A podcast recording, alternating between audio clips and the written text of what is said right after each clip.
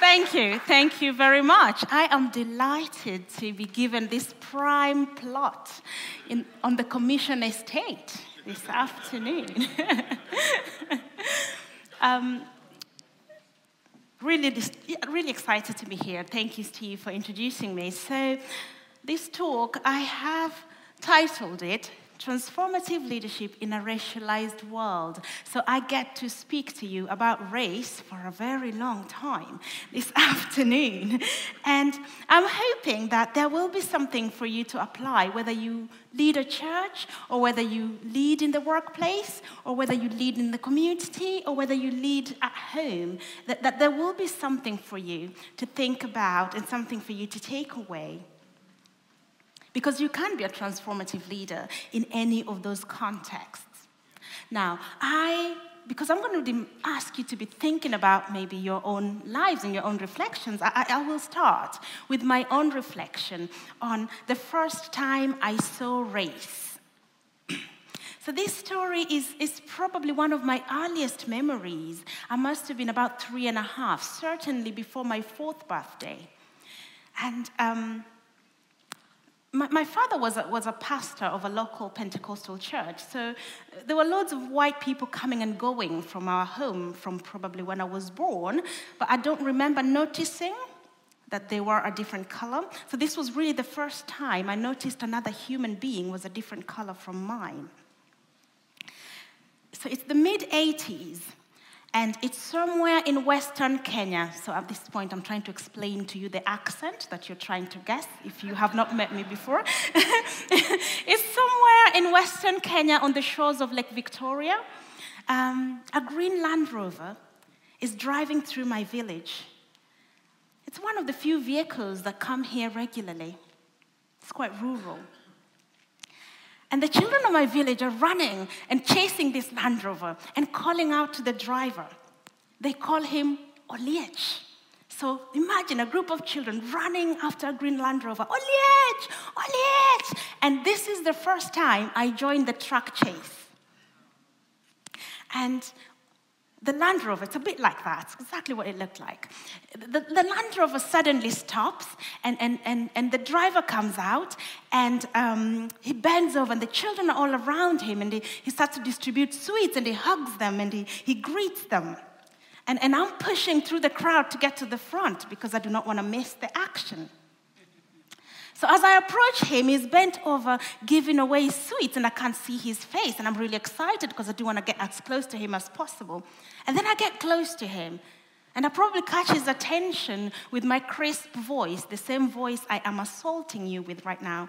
and then he gets up, and he is not what I had expected to see. My three and a half year old mind sees a really tall, large, hairy, very, very hairy white man. He, he, he, has a beard all the way here. It's gray and it's, his face is full of hair. His hand is very, very hairy. He's also quite large and quite tall, and he's wearing a robe. I've never seen anyone like that in my life. And I'm, I just screamed. and then I started to run away. And so all the children are laughing at me. As you can imagine, my siblings are still teasing me about this even now. So I'm trying to run away from this man, and my cousins grab me, and he, he then he speaks in, in perfect mother tongue. He, would learned my language very fluent. And he says, Little girl, come back and get your sweets. I will not eat you. Not today. I'm like, that's exactly what you would say if you were going to eat me. So I am running for my life. I didn't make it very far. My cousins grab me and bring me back to this terrifying man. So, anyway, I give up in the end. I know I am going to be eaten, but there's one reassuring thought that I will die while eating sweets. So, I then raise one hand and I'm trembling and, and I'm like, yeah, just give it to me and then eat me.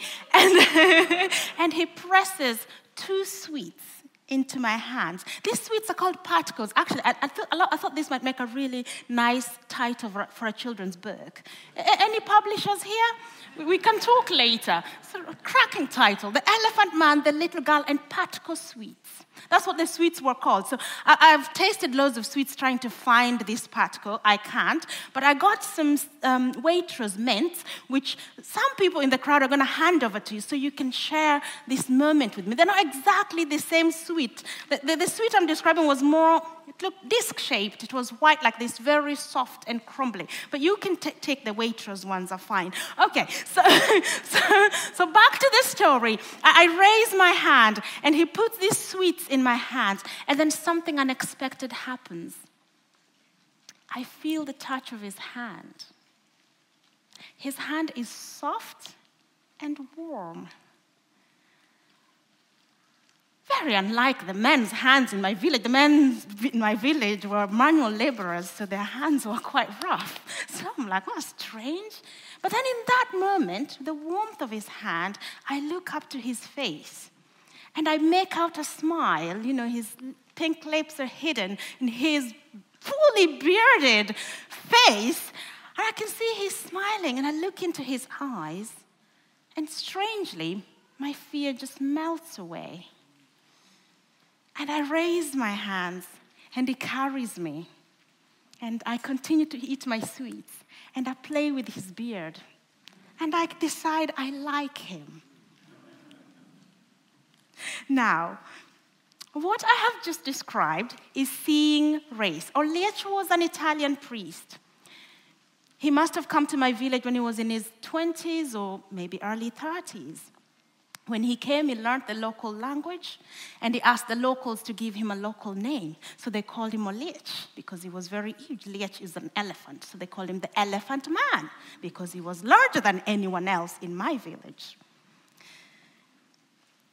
He stayed there from that young age, barely ever going back to Rome until his 90s. When he retired in his 70s, they asked him to go back to Rome. He said, No, I will stay and I will live here because this is my home and these are my people. So he died there in his 90s and was buried in a local parish by local people. In his time there, he touched many people's lives because they allowed him to. He was a foreigner. But despite the odd, terrified child who thought of him as cannibalistic, everyone else was quite lovely to him. His relationship with the locals wasn't perfect throughout, as happens when you live in community. There will be some differences, but he was much loved, and he was allowed to serve, and he was served, and people served alongside him. This story reminded me, the life that Oliech, Father Oliech lived in my village, reminded me of Leviticus chapter 19, verse 33 to 34, where God tells his people, the Israelites, when a foreigner resides among you in your land, do not mistreat them. The foreigner residing among you must be treated as your native born Love them as you love yourself. For you are foreigners in Egypt. I am your God.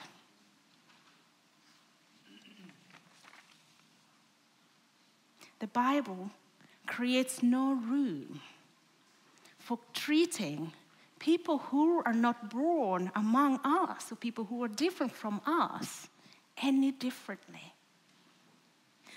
So that's how I first see race. But I want to take the next few minutes to differentiate between race. The topic was racialization. So there's that massive word there. I want to differentiate between racialization, race, and racism. Racialization is a political process where we assign ethnic and racial differences to people, but with a political motive. I want you to consider the fact that I am a black person. How did I become a black person? How did you become a white or a brown person, or whichever color you were? It started with an innocent need to describe one with their physical attributes, in this case, skin color. But then someone else with a socio political motive came in, someone with an economic motive came in, someone with an evil motive came in, and they decided to stratify humanity using the excuse of skin color differences so that one skin color was linked to higher status, power, and privilege, and another skin color systematically started to be linked with lower status, less power, less privilege. That is the process of racialization. The end goal then was that the more melanin you had, the more suitable you'd be deemed for kidnapping, for torture, for oppression, for slavery, for rape, for plundering of your resources, for the oppression of your nation, for the faith to be used to sustain such activities in your community. And for you to be told, Jesus loves you very much, and therefore we represent Jesus, and you shall do as we say.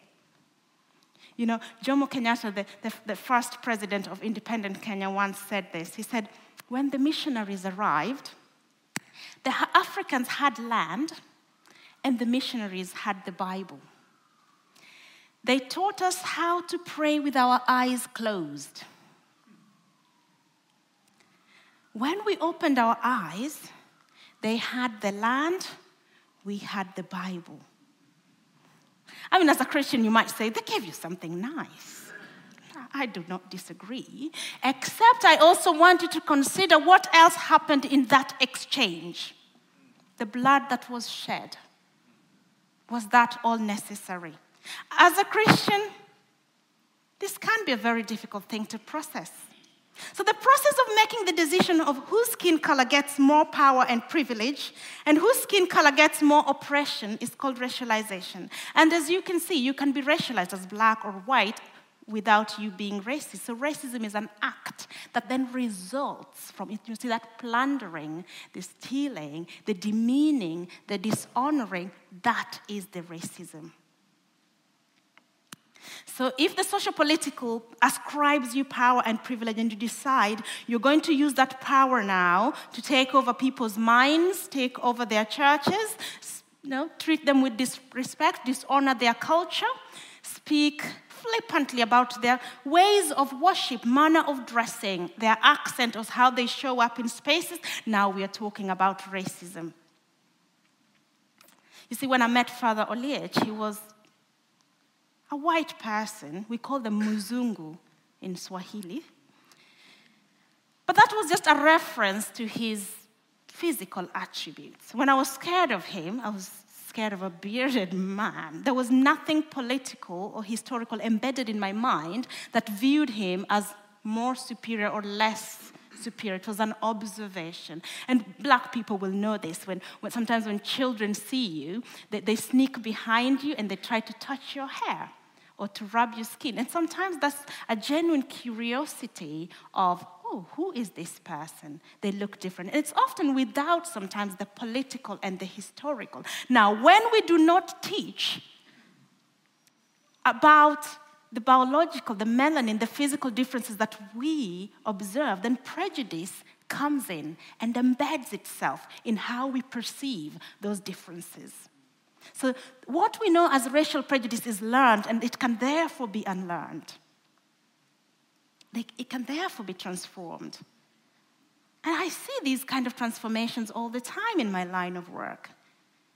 But if we leave them unchallenged, generations come and internalize these racialized patterns without questions. Patterns become norms, and norms become lenses through which we view the world and we view each other's experiences. These norms, they strip God's people of their God given dignity and humanity. And so let's see what the Bible says about transforming such patterns. Romans chapter 12, verse 1 to 3. Therefore, I urge you, brothers and sisters, in the view of God's mercy, to offer your bodies as a living sacrifice, holy and pleasing to God. This is your true and proper worship. Do not conform to the patterns of, these, of this world, but be transformed by the renewing of your mind. Then you will be able to test and approve what God's will is His good, pleasing, and perfect will. For by the grace given me, I say to every one of you, do not think of yourself more highly than you ought to. But rather think of yourself with sober judgment in accordance with the faith God has distributed to each of you. Now, I think most of you sitting in this room will know this scripture almost word for word. This transformative call of this scripture is about how we therefore renew our minds in Christ. I bring this message this afternoon because I truly believe that the Lord is turning toward our generation with compassion and healing. I hope to speak from a place of believing, a place of faith, and a place of hope that God is shining a light on areas of our lives, areas of our leadership, areas of our family, areas of our community where truth has eluded people for generations, including Christians. God is bringing light where things have been swept under the historical carpet. We have been too busy to listen, too afraid to acknowledge, too divided to unite through the Word of God, and perhaps too deceived to understand. And by we, I mean, including me.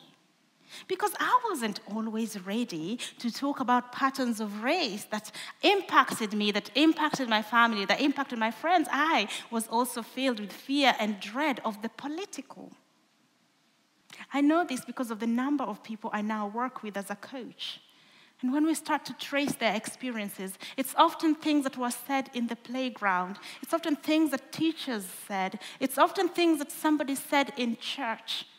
And it's accumulations of these things over time that has stripped somebody of the image of God that they bear. And you know, it's experiences like that over time that they chip away at your sense of humanity. They impact how you show up in community, what you feel you can or cannot do. You try to avoid certain contexts just in case someone might say something to you. You just want to have a good day. You look around on days when you're really broken, when one more thing has been said or that's happened, and you wonder, how do my Christian friends not know we still live in a racist country.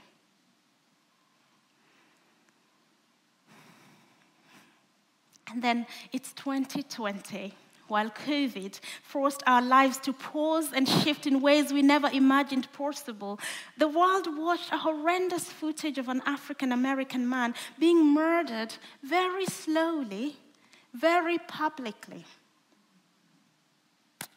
And you know, it was quite traumatic to hear Christians saying, Oh, you cannot say he was murdered.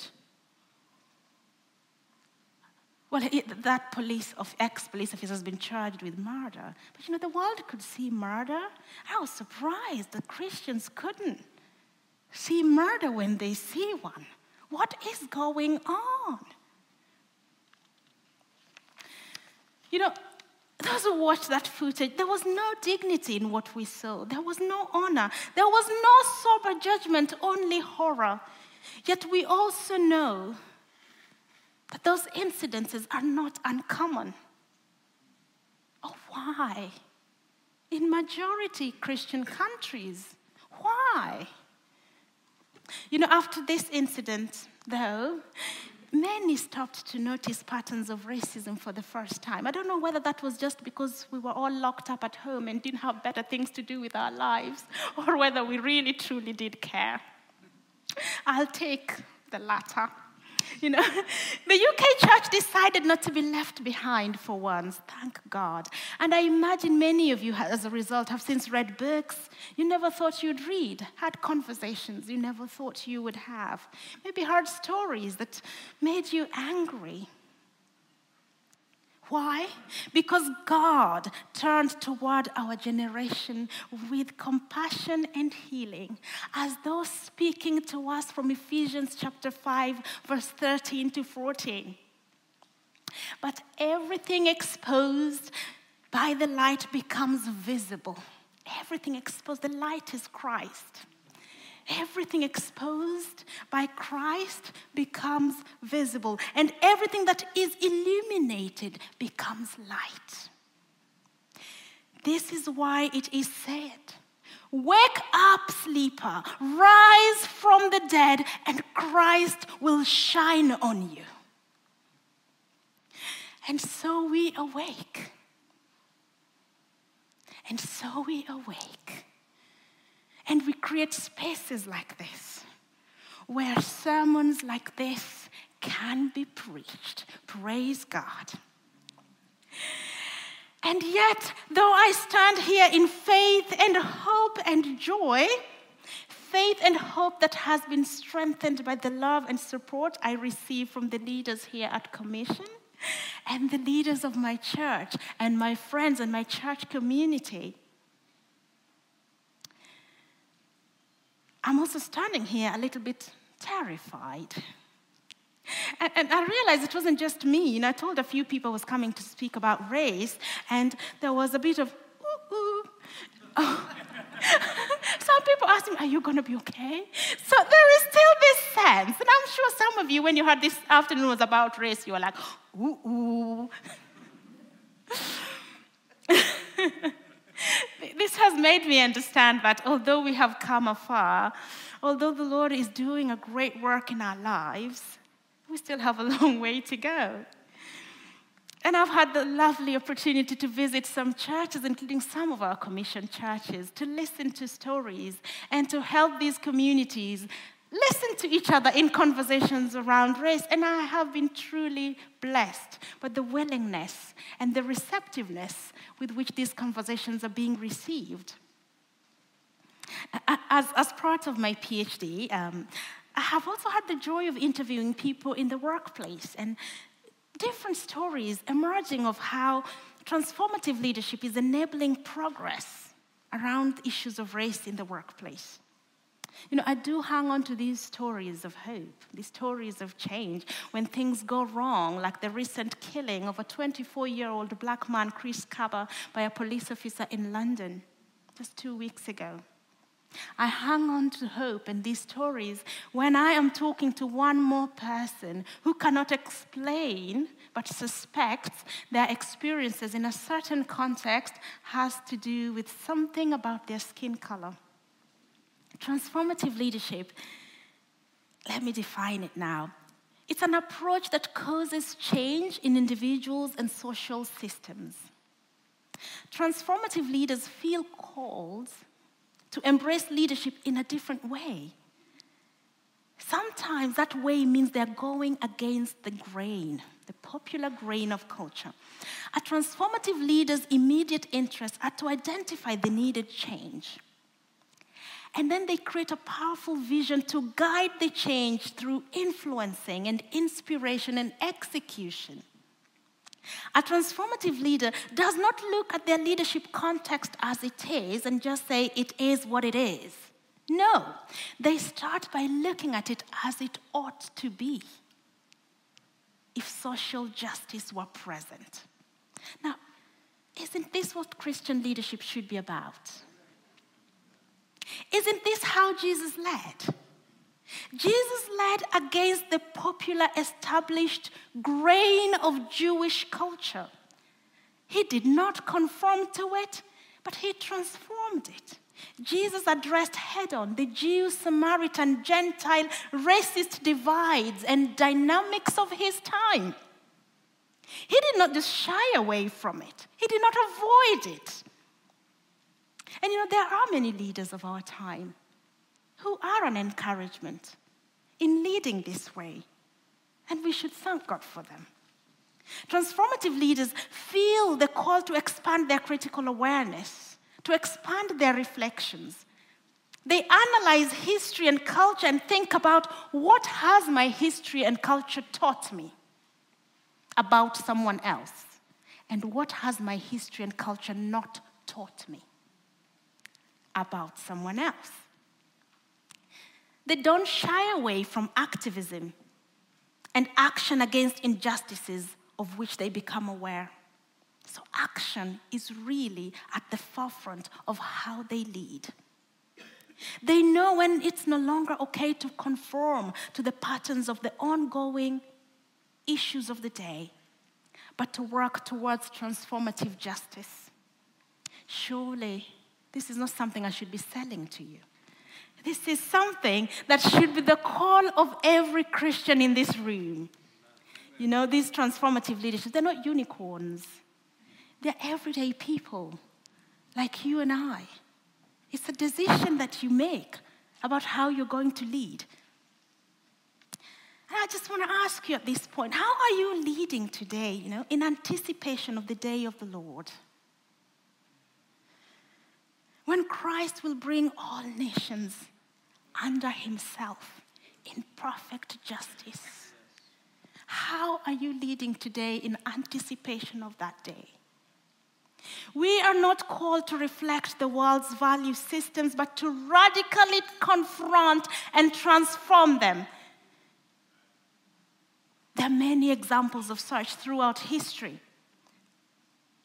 Brethren, we need the numbers to turn the tide.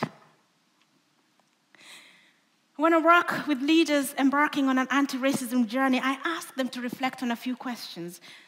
Because I do not want leaders telling me, oh, I want, I want to do this in my church. No, I want to know they're really ready. So I ask them, you need to go away and think about why this? Why race? Why now? Why you? Why your church or your organization? And when I find a leader is not clear about this, I do not think they're ready. We do not get started. But I also get some really amazingly transformative reflections in response. I'll read a few for you. You know, people have said, somebody has said to me, you know, racism, when you see it, you suddenly realize this was a church leader. It's an anti gospel issue, and you can't unsee it. And so you need to act. Another leader wrote to me, I finally see that none of us are outside the system that is contributing to this, and it impacts my life. It impacts my church. It impacts society at large. I must have a biblical worldview on this issue and then live that out. And he says there are other issues of our time, and if we do not start with this, we will find it difficult to address those other issues too. One more. One leader said if the church does not lead on this issue, someone else will. If Christians don't lead on this issue, someone else will. Why? Because physicists have told us that nature hates vacuum. If you try to create a vacuum somewhere, nature will try to fill it. So, if we are creating a vacuum on our knowledge of these patterns, of course, the world is going to step in to fill it with their own knowledge. And that world might be this lovely lady called Caroline Baker, who's written this book. A really confrontational title. You know, I never thought that um, evangelical, you know, faith is, is a wound. This is a really confrontational way to frame this. Terms such as Christofascism are coming into discourse in academic spaces. And you know, your children going off to universities will have these books in their reading lists. And they might then suddenly realize there's an evangelical wound somewhere. I was creating this wound. In what ways can we lead in a way that is transforming? Because these are compilations of stories of people who've been hurt and disappointed by evangelical Christians. I, have I've, I've not read this book actually, it's in my reading list, so I will read. But I've followed some of these seminars uh, following up to the launch of the book and after. You know, I was surprised actually. In, in one of, of, of, the, of the interviews, Caroline Baker says this I think the person of Jesus Christ is exceptional. I just wish the Christians followed what he says. I'm like, I'm afraid I agree with you. you know? What we do or do not do to confront issues such as racism in our time and the prejudices that we harbor and protect will drive the next generation away from faith. We're going to struggle to defend the gospel. We're going to struggle. Think about Tim's message this morning. We are going to struggle to defend the legacy of the gospel because we are not open to being challenged on things we have decided not to learn. Today's continuing inequalities in education, housing, employment, wealth, representation in leadership positions are rooted in our country's shameful history of slavery and systemic racism. And although we cannot go back and change history, we can learn from it. The glory of our country, the glory of the British culture, the glory of our race, the glory of our church is not undermined by this message. It can be strengthened by it. If we truly understand where we have come from as a people, as a nation, as a people of God, then we can start the work of transformation. You can ask yourself, what did we really learn from Holocaust Germany that we put into practice today in how we relate with other cultures? What did we really learn from apartheid South Africa? How have we addressed the legacy that lingers between the anti Irish sentiments across generations?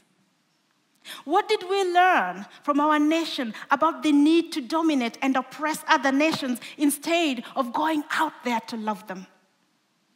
We can still see the legacy of these patterns, perhaps in the ongoing war in Ukraine, because the world did not learn how to go out there and love someone.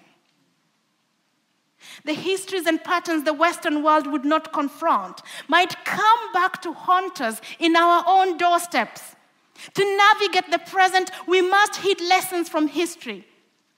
This should make sense to you as a Christian because this book that we live by is a compilation of history. Lest we forget.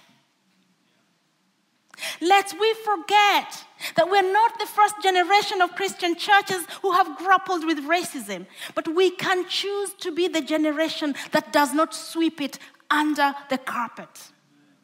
The apostles did not sweep racism of their time under the carpet. We see it all over the Gospels. Acts 10 34 to 36. You see this over and over. Then Peter began to speak. And listen how he starts. I now realize what that does mean. You know, before I, I really didn't get it, but there's a moment of transformation. And then I now realize how true it is that God does not show favoritism, but accept from every nation the one who fears him and does what is right. See, Peter didn't always know this.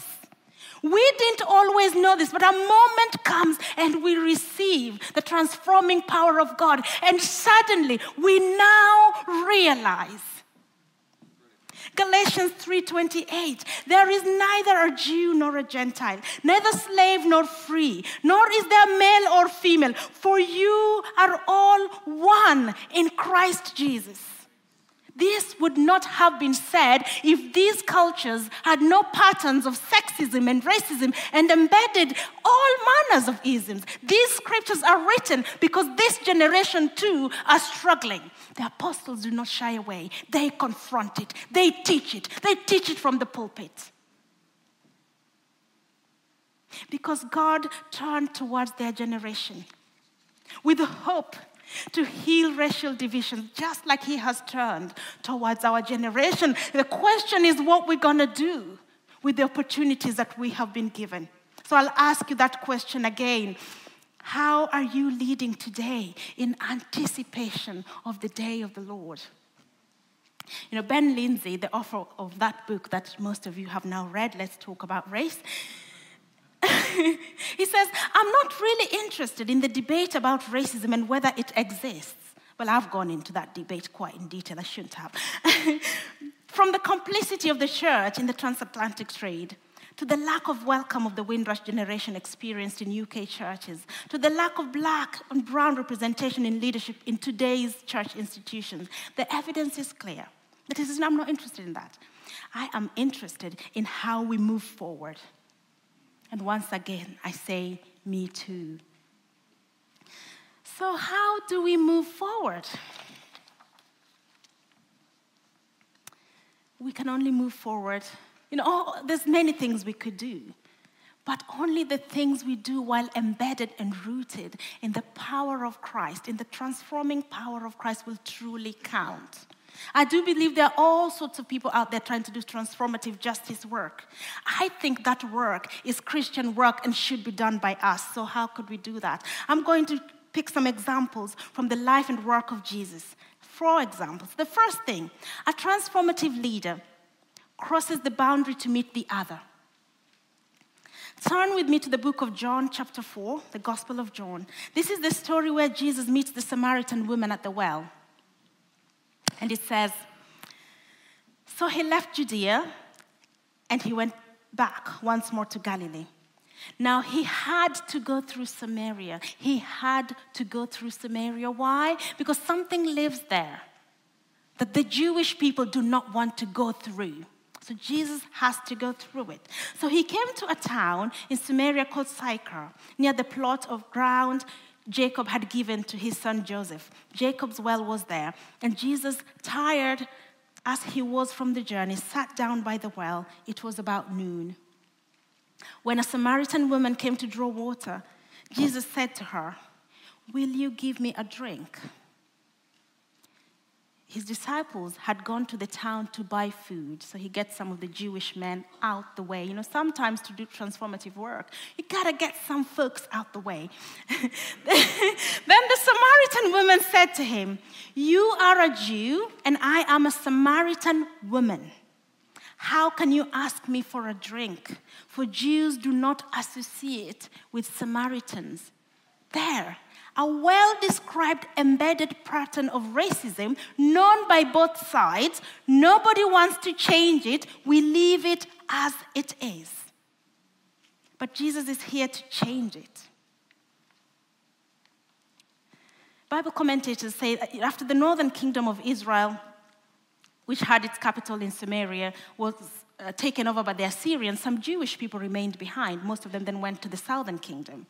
So, those who remained behind, some foreigners were brought in. There were intermarriages between the Jews and these foreigners. And so the Samaritans were descendants, the mixed race descendants of, of, of these, these intermarriages. And the Jewish people mainly saw them as impure.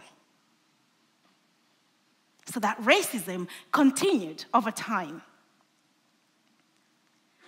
Now, Jesus is deliberate there. He does not conform to the Jewish racism of his time. He crosses the boundary straight into Samaritan territory. He meets not one of the Samaritans who have lived with the Jews and therefore understands their ways and, you know, they're practically one of us. No, that's not what Jesus is going to meet. He meets a woman. He meets a woman, one that is ostracized and is isolated. I'd encourage you to go away and read this chapter, actually. I find it fascinating and one that I always feel is underpreached because we often ignore the glaring dynamics of gender and race in this piece of scripture. When you read this story, pay attention to how Jesus, King of Kings, Lord of Lords, an esteemed Jewish rabbi, and a Jewish man, how he conducts this meeting. Like, give us a tip or two on how to work across cultures and across gender divides. Jesus recognizes that in this context, He is the one who's been socio-politically placed on a status. He is a privileged Jewish man. And so when he is talking to the woman, if you go and read that scripture, you will see it. He has a bit of compassion for her. He does not seek to dominate her. In fact, she's trying, if you read that scripture, she's trying to put him in his place. She's quite sharp and throws quite a few, but Jesus knows why he's there. But he also knows how he's been constructed by that culture, his status of power, and he handles it really well.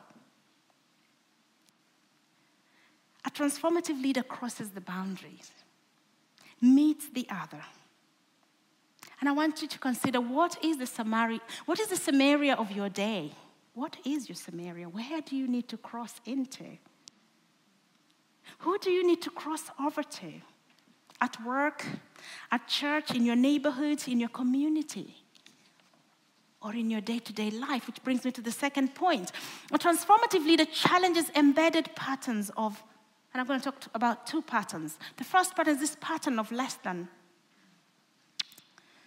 marginalized identities can often leave with a pattern of, I am less than, the chipped away image of God that then carries on in the life of a person. In the encounter with the Samaritan woman, Jesus takes the time, he creates the safe space and the room to not just talk to this woman, but to also listen to her. He is challenging her internalized sense of inferiority. He is communicating to her, You are worthy. You are worthy of a man's time. You are worthy of a Jewish man's time. You are not less than. You are worthy of God's time. You are worthy of salvation just like anybody else. You are worthy to serve me. You are worthy. Please give me water. I want you to go down history as one of the women who gave water to the living water himself, Jesus Christ. You have a special place in my kingdom. You are not less than. No matter what you have been made to think, and no matter what you think, you are not less than.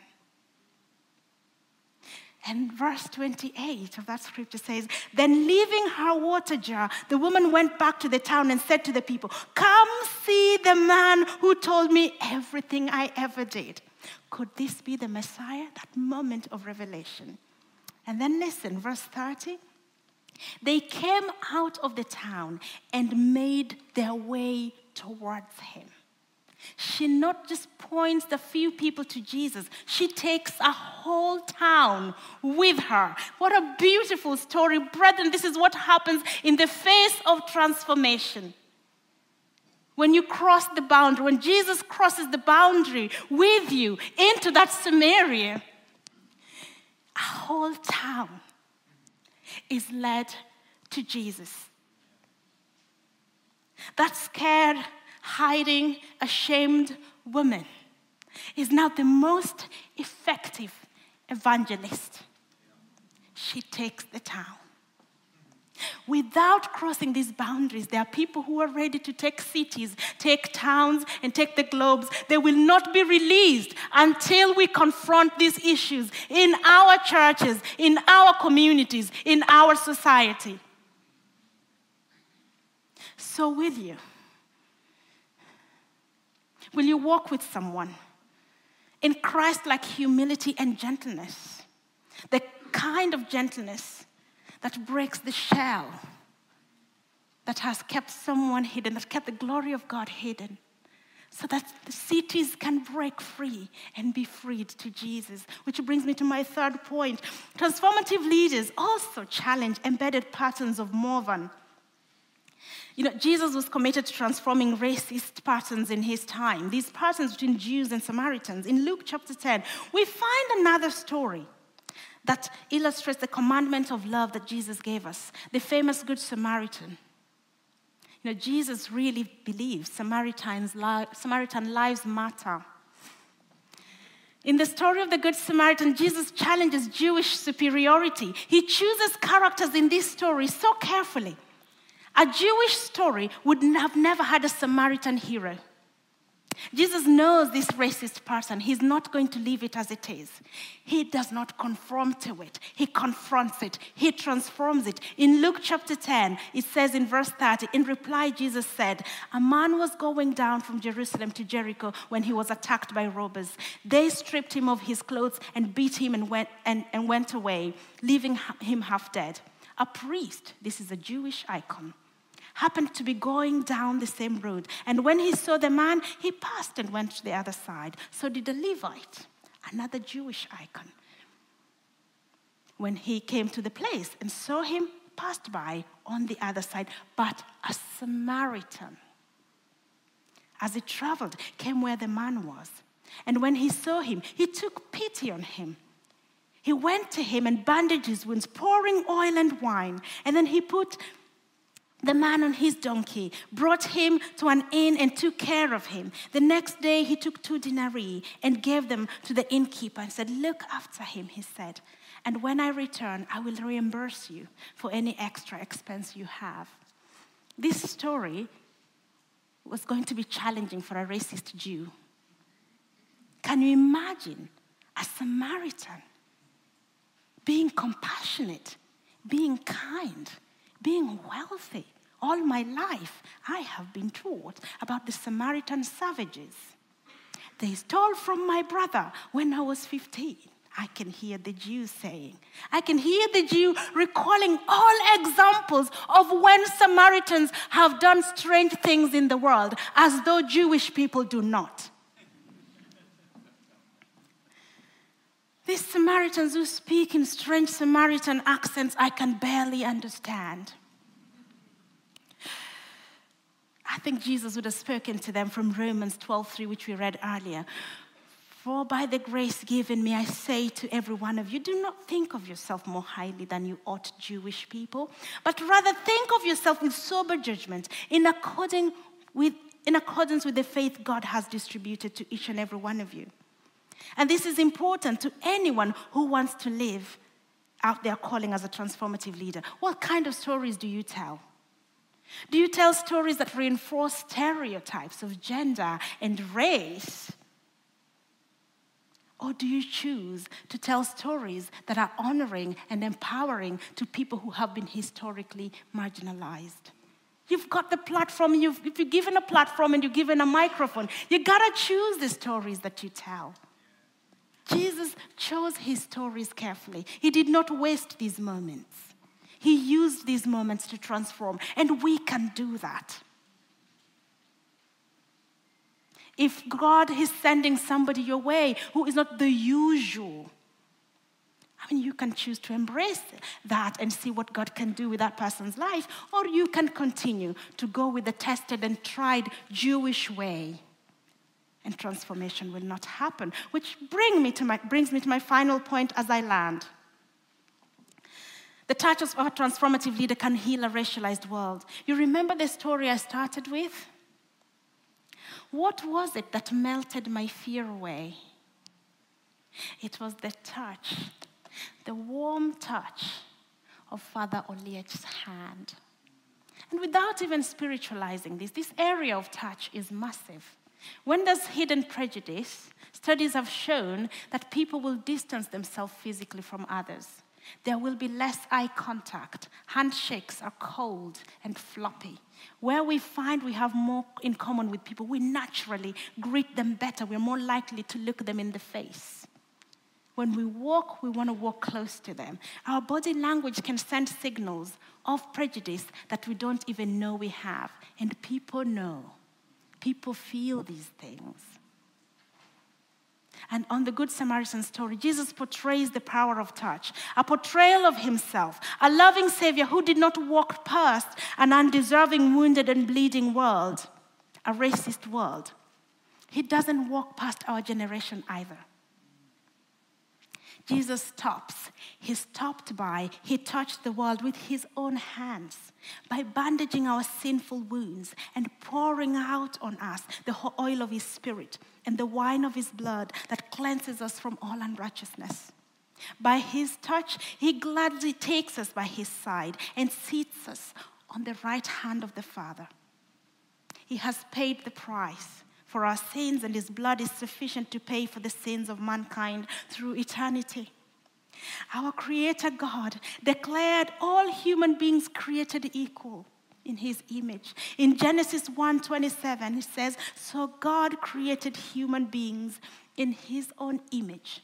In the image of God, he created them, male and female. He created them. Do not chip away from that which God created and meant to be whole. We recognize the image of God more fully in others when we allow Jesus to make us new and restore his image more fully in us. In 2 Corinthians 5:17 he says, "Therefore if anyone is in Christ, he or she is a new creation. The old is gone and the new has come." This comes right after Paul has just proclaimed, "So from now on, we regard no one from a worldly point of view. Instead, we enter a transformed community. We touch each other with the love of Christ, and we live and we lead in anticipation of the day of the Lord. And now, let me describe that day to you according to the vision given John in the island of Patmos in Revelation 7 9, as I come to finish. After this, I looked, and there before me was a great multitude that no one could count. From every nation, from every tongue, from every tribe, people, and language, standing before the throne and before the Lamb. Praise God. I just leave you with this question once again. So, if that is the day of the Lord, how are you leading right now in anticipation of that day? Thank you.